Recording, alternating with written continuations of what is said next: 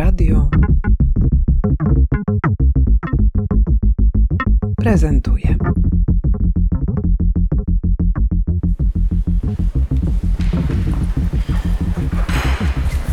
Bardzo się cieszę, że spędzamy ten czas razem. E, Zaczynamy e, pierwsze spotkanie związane z wystawą, którą otwieramy dziś, 26 listopada. Kto napisze historię łez, nasz podtytuł to Artystki o prawach kobiet. Wystawa zaczyna się tutaj, w holu. Prezentujemy film e, pod tytułem 1993 rok. Łukasz Randuda, kurator Muzeum Sztuki Nowoczesnej w Warszawie.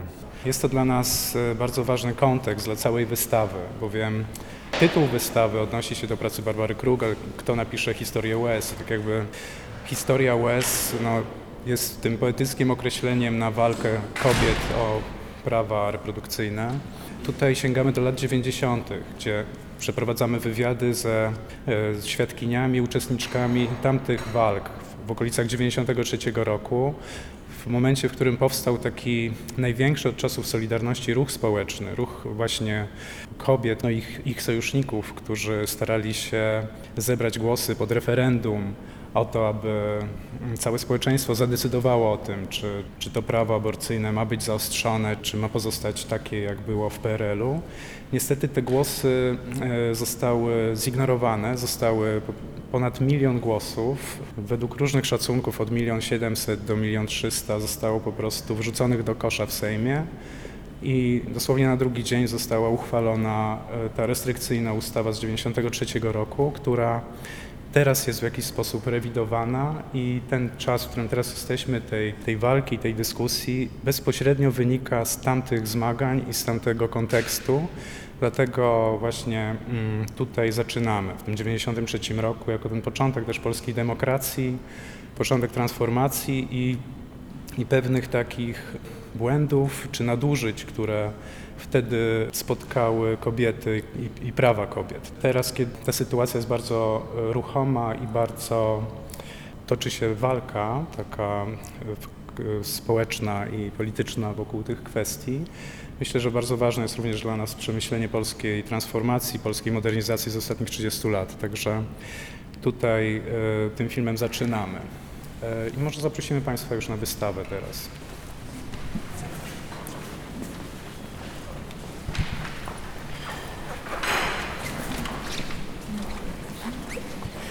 Pokazujemy e, pracę artystek z wielu miejsc na świecie. Magda Lipska, jestem kuratorką w Muzeum Sztuki Nowoczesnej w Warszawie. Irlandii, Argentyny, Stanów Zjednoczonych, Portugalii, Hiszpanii i oczywiście z Polski. Są to miejsca, które w ostatnich dziesięcioleciach były miejscami debaty publicznej, bardzo żywiołowej często debaty, której, towa- której towarzyszyły masowe protesty. I to, co interesuje nas w tej debacie, czy w tym konflikcie, czy sporze, jak kto, kto chce to nazwać, e, to jest kobieca perspektywa. To znaczy interesuje nas to, w jaki sposób kobiety opowiadają o tej walce, w jaki sposób opowiadają o e, relacji ze swoim ciałem, w jaki sposób opowiadają też o braku praw, które e, im się należą. Interesuje nas język werbalny, ale przede wszystkim oczywiście język wizualny. I to, co było dla nas dosyć dużym zaskoczeniem przygotowując tę wystawę, to to, że większość z tych prac opowiada o tych kwestiach językiem poezji właściwie. Znaczy jest tam bardzo dużo symboliki, jest bardzo dużo metafory. Te prace są bardzo ekspresyjne i e, naładowane uczuciami. I wydaje nam się, że to, co ta wystawa w jakimś sensie umożliwia to pokazanie takiej ludzkiej perspektywy, wymiaru, który gdzieś gubi się w debacie publicznej, a który jest tutaj bardzo istotny.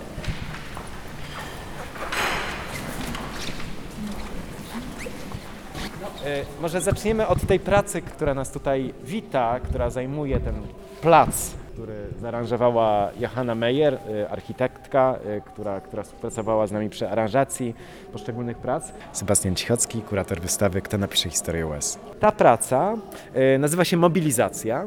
Pochodzi z 2020 roku i powstała na Biennale Sztuki w Berlinie, które niewiele osób widziało tak naprawdę. To było to krótkie otwarcie okna pandemicznego, kiedy też niewiele osób tam dotarło.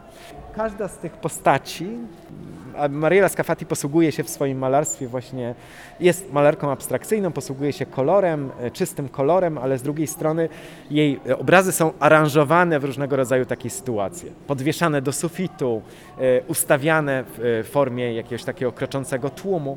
I ta praca miała być hołdem dla osób, które walczą o prawa reprodukcyjne i które mają swoje sojuszniczki, sojuszników w innych ruchach, w ruchach LGBT, e, w ruchach e, antyfaszystowskich, antywojennych itd. Każda z tych postaci ma swoje imię.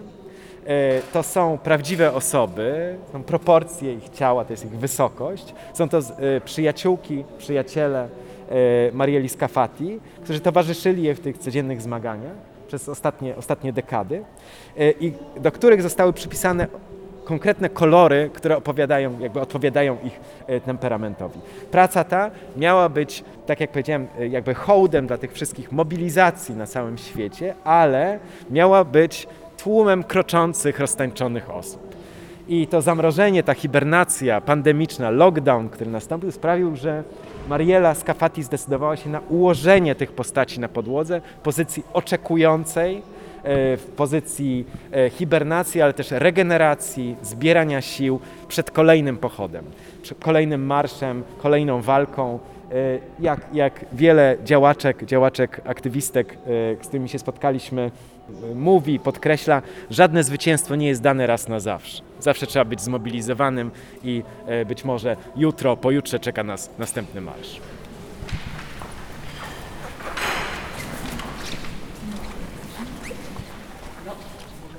Mariela Scafati jest też działaczką, aktywistką pracującą na rzecz osób nie identyfikujących się jako e, kobiety. Zresztą wiemy, jak została na przykład zmieniona definicja Amnesty International dotycząca, dotycząca kwestii, kwestii właśnie przerywania ciąży, kiedy mówi się o osobach w ciąży, osobach na przykład transpłciowych. E, Przypadek Marieli Scafati jest szczególny. E, To jest artystka bardzo zasłużona też dla przybliżenia kolektywów i ruchów, grup artystycznych z tymi ruchami aktywistycznymi. E, Artystka nietypowa, ponieważ posługująca się językiem, który nie kojarzy nam się z protestami ulicznymi, nie kojarzy nam się do końca z, z, z marszami. Artystka, która wraca do historii malarstwa abstrakcyjnego, do Malewicza, która do konstruktywizmu, która opowiada o sile koloru, sile barw, o tym, z jakim kolorem wiążą się jakie emocje i w jaki sposób te rzeczy, które zachodzą na ulicach w Polsce, w Argentynie, Irlandii, w wielu krajach na, całym, na całej kuli ziemskiej, wiążą się z użyciem kolorów. Argentyna, e, ruch, ruch e, pro-choice, ruch działający na rzecz liberalizacji bardzo restrykcyjnego prawa, posługuje się tymże oto y, zielonym kolorem. Y, Ruchy y, tak zwane anty-choice y, posługują się kolorem niebieskim. W Ameryce Łacińskiej ilość tych różnych kolorów i ruchów, ugrupowań, które, które, które używają go w przestrzeni publicznej, jest dla nas bardzo trudna do odkodowania. Zdjęcia, zdjęcia z demonstracji wyglądają jak właśnie gry wizualne, jak gry plastyczne, y, z, y, y, walki na, na wielkie płachty różnych kolorów, za pomocą których oznacza się poszczególne sekwencje. Przejdziemy teraz tam. E, Tutaj prezentujemy szereg prac, które pokazują w takim syntetycznym skrócie e, historię e, motywu walki o prawa reprodukcyjne w sztuce artystek polskich.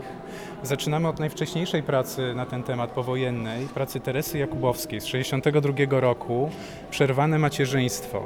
Jest to czas tuż po uchwaleniu e, ustawy dopuszczającej aborcję z 1956 roku, ustawy, która została wywalczona przez, e, przez kobiety, przez ugru- tak, e, kilka kobiet, między innymi Wandę Gościmińską, Marię Jaszczukową, Wandę Gościmińską, taką robotnicę, przedstawicielkę, przodownicę pracy, czyli tak jakby kobiety, e, właśnie komunistki wywalczyły to prawo w 1956 roku.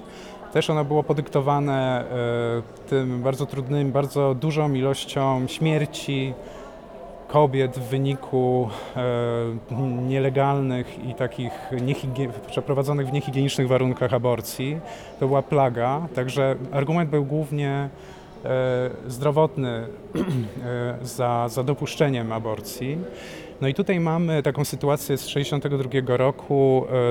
Autorka Teresa Jakubowska odnosi się do takiego nurtu czarna seria polskiego reportażu, polskiego dokumentu i tu też jest taka czarna grafika pokazująca właśnie te czarne strony tego realnego socjalizmu. To już nie jest optymistyczny, jasny, realny socjalizm, w którym nie ma żadnych problemów, żadnych cieni, żadnych e, trudnych spraw, tylko właśnie mamy realne, realne po- problemy i to kobiet. Teresa Jakubowska bardzo mocno w swoich grafikach opowiadała o, o sytuacji kobiet w PRL-u, o swojej sytuacji. Też e, bardzo ważną taką jej grafiką była grafika poród, gdzie też przedstawia takie koszmarne warunki porodu, którego, e, którego doświadczyła w jednym ze szpitali w tamtym czasie. Mm, I tutaj też jest e, pokazana sytuacja aborcji, kobieta, która e, zderzyła się właśnie ze służbą zdrowia w tamtym czasie, mm, wykonała zabieg. Tu widzimy na górze mężczyzn stojących same nogi, czyli którzy, mężczyzn, którzy są w jakimś innym świecie, są ucięci, tak jak w filmie, w kadr jest ucięty, oni są ponad tym, ona jest gdzieś ze swoim problemem, e, poniżej, na dole, w ogóle samotna, odchodzą od niej jakieś postaci bardzo przerysowane, eks- ekspresyjnie na- narysowane lekarzy, położników z jakimiś płodami w, w wiaderkach. No i tak jakby to jest taka ekspresyjna bardzo scena o takiej samotności i o, o tym, że mimo już to prawo jest, to, no to jednak kobieta jest tam wciąż traktowana e, no, w przerażający sposób. E, I ten system cały społeczny, który ją zostawia samą z tym problemem, jest też, e, też ją piętnuje, bo jak wiemy po 1956 roku też był powrót bardzo też konserwatywnych konserwatywnych modeli rodziny, e, po tym takim wyzwoleniu powojennym i po tej takiej radykalnej równości płci, która była wynikiem sytuacji powojennej. Także 56 rok to jest z jednej strony ustawa właśnie dopuszczająca aborcję, a z drugiej strony też taki powrót tych modeli bardziej konserwatywnych e, życia rodzinnego już i coraz większa piętnowanie kobiet za zabiegi. Tutaj mamy Teresę Tyszkiewicz. Praca ma tytuł Brzemię, czyli brzemię odnosi się zarazem do bycia brzemienną, jak i do brzemienia, czyli do ciężaru, do, do czegoś, z czym E, To musimy się jest zmagać, e, czegoś pokój, który pewnie najmocniej historycznie odnosi się do lat 90. Obok tytułowej pracy wystawy pokazujemy też drugą z prac Barbary Kruger, Twoje ciało to pole walki, pracy, która jest pewnie na największą skalę rozpoznawalna w Polsce, ale może nie wszyscy z Państwa wiedzą, że ta praca, która w Polsce była pokazywana w 1991 roku, powstała dwa lata wcześniej, w roku 89 i została przez artystkę przygotowana na Marsz Kobiet na Waszyngton. E, To była masowa demonstracja, protest kobiet, w którym one wyrażały sprzeciw e, przeciwko polityce nowo wybranego prezydenta George'a Busha, który e, chciał zaostrzyć prawo, prawa reprodukcyjne w Stanach Zjednoczonych. Dwa lata później e, Barbara Kruger jest zaproszona przez Miladę Ślizińską i przez Zamek Ujazdowski do Polski. Planowano jej solową wystawę tutaj, która nie doszła do skutku i Barbara Kruger ląduje e, w samym środku debaty o nowo dyskutowanej ustawie zaostrzającej warunki dopuszczalności aborcji w Polsce. Jest rok 91. E, To, co jest bardzo charakterystyczne, że e, ta ustawa, która w 93 roku została przyjęta przez parlament, to jest pierwsza ustawa, którą, o, którą, e, którą uchwalił nowy demokratyczny parlament. I Barbara Kruger postanawia użyć tego plakatu je, jeszcze raz e, wraz e, z Krzysztofem Wodiczko i z Miladą Ślizińską. E, Tłumaczą go na polski i przeprowadzają akcję plakatowania tego, tym plakatem ulic Warszawy. Mamy też zdjęcia, które pokazują reakcje na te plakaty, jak one były często usuwane też z ulic, wtedy jeszcze bardzo szarej Warszawy, ale też z takimi już wczesnymi kapitalistycznymi e, wtrętami w przestrzeni publicznej. I zestawiamy tą e, pracę z, z mało znaną pracą Anny Janczyszyn-Jaros z 1993 roku, której artystka w reakcji na wprowadzenie ograniczeń e, czy zakazów w wielu, w wielu przypadkach aborcji czołga się ulicami Krakowa. Za kamerą tego filmu stoi Alicja Żebrowska, inna bardzo znana e, polska artystka. E, Ta praca jest e, nie tylko wstrząsająca, e, można na niej obserwować reakcje ludzi, którzy przyglądają się temu performance'owi. E, Często artystka jest e, obrzucana obelgami, ale też w taki bardzo dosłowny sposób pokazuje relacje pomiędzy prawem, restrykcyjnym prawem, czy państwa, które rzuca kobiety na kolana i sprowadza je do takiej sytuacji wielk- wielkiej niepewności i, i wielkiego właściwie proszenia o, o, po prostu, do czego wcześniej miały prawo.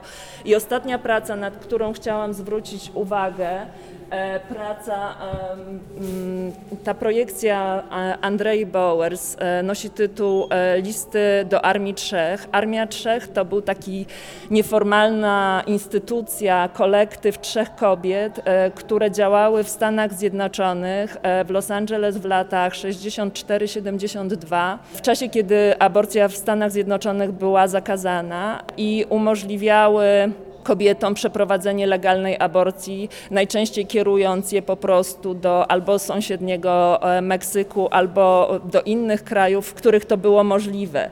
I to, co jest niezwykłe w tej pracy, to to, że widzimy właściwie, e, ta praca polega na tym, że aktorzy czytają te listy. Te listy reprezentują wszystkie klasy społeczne, wszystkie generacje, są pisane zarówno przez mężczyzn, jak i przez kobiet i są takim naprawdę niesamowitym przykładem tego, jak bardzo temat aborcji często jest instrumentalizowany i sprowadzany do jednego wymiaru. To znaczy tutaj widzimy, że te decyzje nigdy nie są proste, że one bardzo często są bardzo silnie nasycone też e, sytuacją taką osobistą kobiet i mężczyzn, którzy, e, którzy te listy pisali.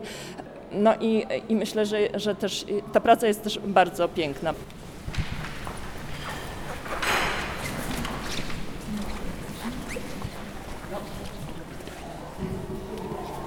Słów na temat e, Pauli Rego, e, artystki portugalskiej, malarki, której pracę, cy, cykl, wyimek z e, cyklu Aquafort e, e, o aborcji e, prezentujemy tutaj na tej wystawie.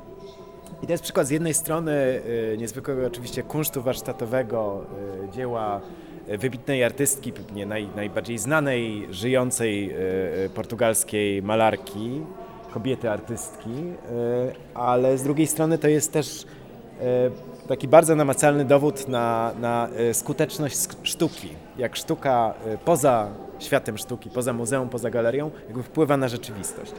E, e, Paula Rego e, wychowała się w, w czasach, w czasach, w czasach dyktatury i w domu, który był zdefiniowany jako antyfaszystowski.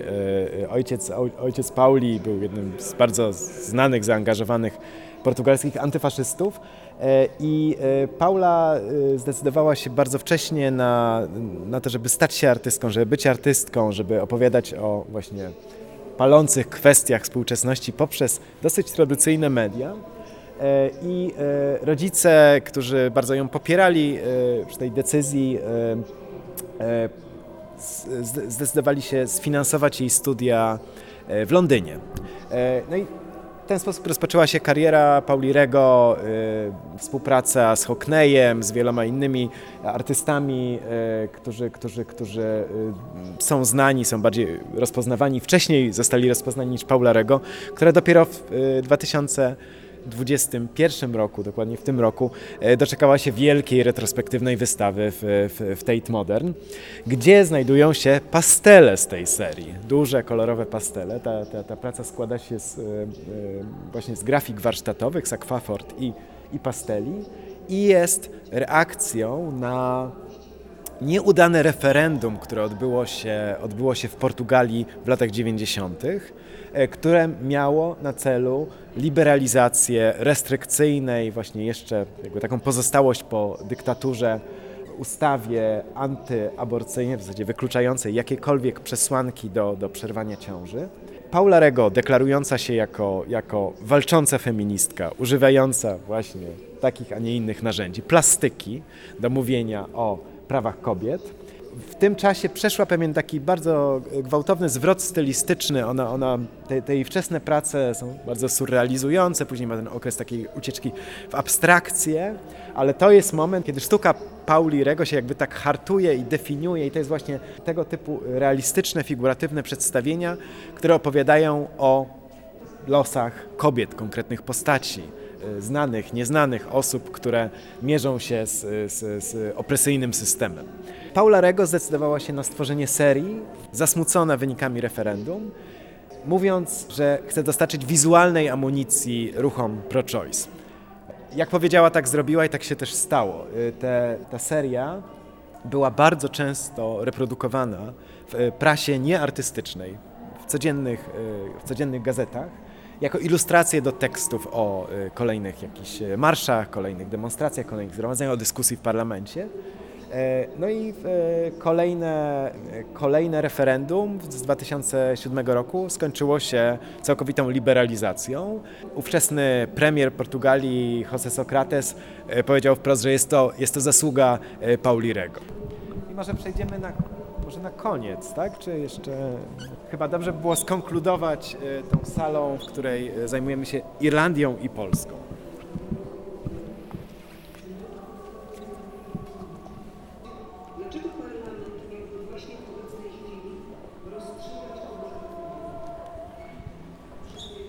Irlandia do 2008 roku miała jedne z najbardziej restrykcyjnych praw, e, jakby takich antyaborcyjnych e, w, w Europie, op- op- oprócz Malty, Watykanu, ale jednocześnie jest to kraj e, który cieszy się no, dosyć ponurą sławą jako, jako, jako miejsce, w którym e, prawa kobiet były bardzo mocno ograniczane.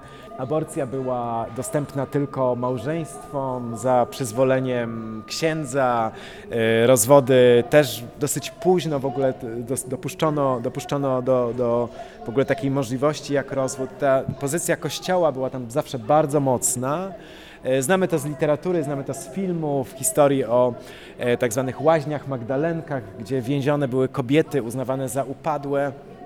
W Irlandii dosyć często dochodzi do referendów i zorganizowano aż trzy referenda dotyczące zniesienia tak zwanej ósmej poprawki. Ósma poprawka do konstytucji miała być takim sposobem na zabetonowanie całkowitego zakazu e, aborcji, który ma swoje źródła jeszcze w takim XIX-wiecznym prawie, za którym nawet za poronienie można było zostać skazaną na dożywotnie więzienie. I w 92 i dwa- e, 2002 roku zorganizowano takie właśnie referenda, które były wyjściem naprzeciw bardzo coraz bardziej, coraz silniejszemu głosowi różnych aktywistek, e, ale one się nie powiodły. To ostatnie referendum, e, ostatnie referendum, zresztą ta ósma poprawka, na czym ona polegała? Ósma poprawka do konstytucji polegała na zrównaniu zarodka e, z życiem kobiety konstytucyjnie.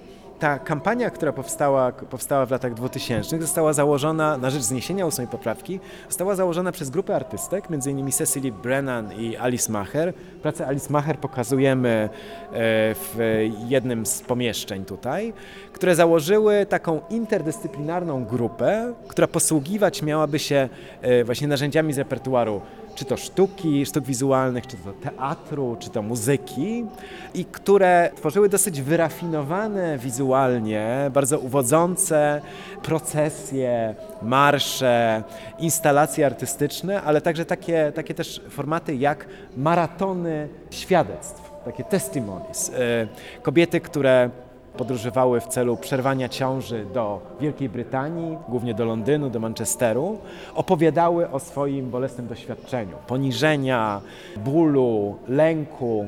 To też akurat prawo do podróżowania za granicę podczas y, y, będąc w ciąży, zostało też zagwarantowane dosyć późno w latach 2000 na, czy pod koniec lat 90.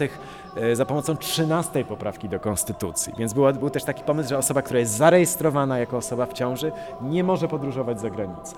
I to, co jest dla nas ciekawe, istotne i co staramy się podkreślić, zestawiając e, zdjęcia archiwum protestów publicznych z polskich ulic, e, zebrane pod palmą na rondzie de Gaulle'a, banery, zestawiając z tymi śladami, artefaktami ruchu kampanii na rzecz zniesienia ósmej poprawki, jest to, że to, co się dzieje na ulicach, ten dzisiejszy marsz, dzisiejsza demonstracja może stać się muzealnym artefaktem jutro. Że tego my nie wiemy, jak te procesy, jak szybko mogą zachodzić te procesy muzealizacji i też uznania czegoś za dziedzictwo narodowe. Z wielką przyjemnością pokazalibyśmy Państwu te y, fantastyczne sztandary, proporcje, które były tworzone przez Alice Macher, Rachel Fallon i tak dalej, ale nie możemy tego zrobić, ponieważ one są w narodowych muzeach. Podlegają w tej chwili różnym bardzo restrykcyjnym procedurom konserwatorskim i są traktowane na równi z arrasami i innymi po prostu tkaninami, które znajdują się w narodowych muzeach, jako coś bardzo istotnego, o czym trzeba pamiętać, o czym trzeba opowiadać, co trzeba zmuzealizować ale udało nam się wypożyczyć y, z Narodowej Akademii Designu i Sztuk Wizualnych w Dublinie rysunki, które są szkicami do banerów, które były później przygotowane. Y, Oraz dzięki entuzjazmowi Rachel Fallon, jednej z założycielek y, tej kampanii, mamy fartuchy, y, które były noszone na demonstracjach które to można zobaczyć też na, na, na dokumentacji filmowej jednej z tych procesji, które były zadzierane do góry, które mają po prostu te, te, z jednej strony te fartuchy są po prostu fartuchami w jakimś jednolitym kolorze, a z drugiej strony, kiedy je zadrzemy do góry, są właśnie tymi hasłami, jakby zagrze... to są far, fartuchy mocy. Fartuchy podtrzymujące takiego właśnie dobrego ducha, optymizmu, e, wiary e, w zwycięstwo. No i tutaj też możemy się pochwalić, że Rachel Fallon utkała e, fartuch, ten, ten środkowy specjalnie dla nas, dla muzeum, dla ruchów pro-choice, ruchów kobiecych w Polsce. Tak więc myślę, że to napięcie, które może nie jest napięciem, ale jest raczej jakimś takim odbijaniem się w sobie tych procesów, które zachodziły po jednej i po drugiej stronie, ten, te, te formy zaangażowania artystek, artystów, kolektywów artystycznych e, w ruchy pro-choice jest tutaj bardzo widoczne i e, różnica pomiędzy tym, co sztuką jest, co sztuką nie jest, co jest właśnie banerem wynoszonym na, na protest, a co jest e, obrazem opowiadającym o doświadczeniu tych, tych ostatnich miesięcy, lat, jest rozmyte. Zresztą obraz na zakończenie, tam jest e, piękny obraz e, Violi Tycz, to jest obraz, z którym artystka wychodziła na ulicę jako, e, jako z banerem, czyli mamy tutaj ten proces, nie wiadomo, w którą stronę zachodzi. Z jednej strony to już jest w zasadzie zmuzealizowane, z drugiej strony jakby wynoszenie czegoś na, e, na, na demonstrację też stało się e, bardzo powszechną praktyką e, w ostatnich miesiącach w Polsce. To chyba tyle. Tak, dziękuję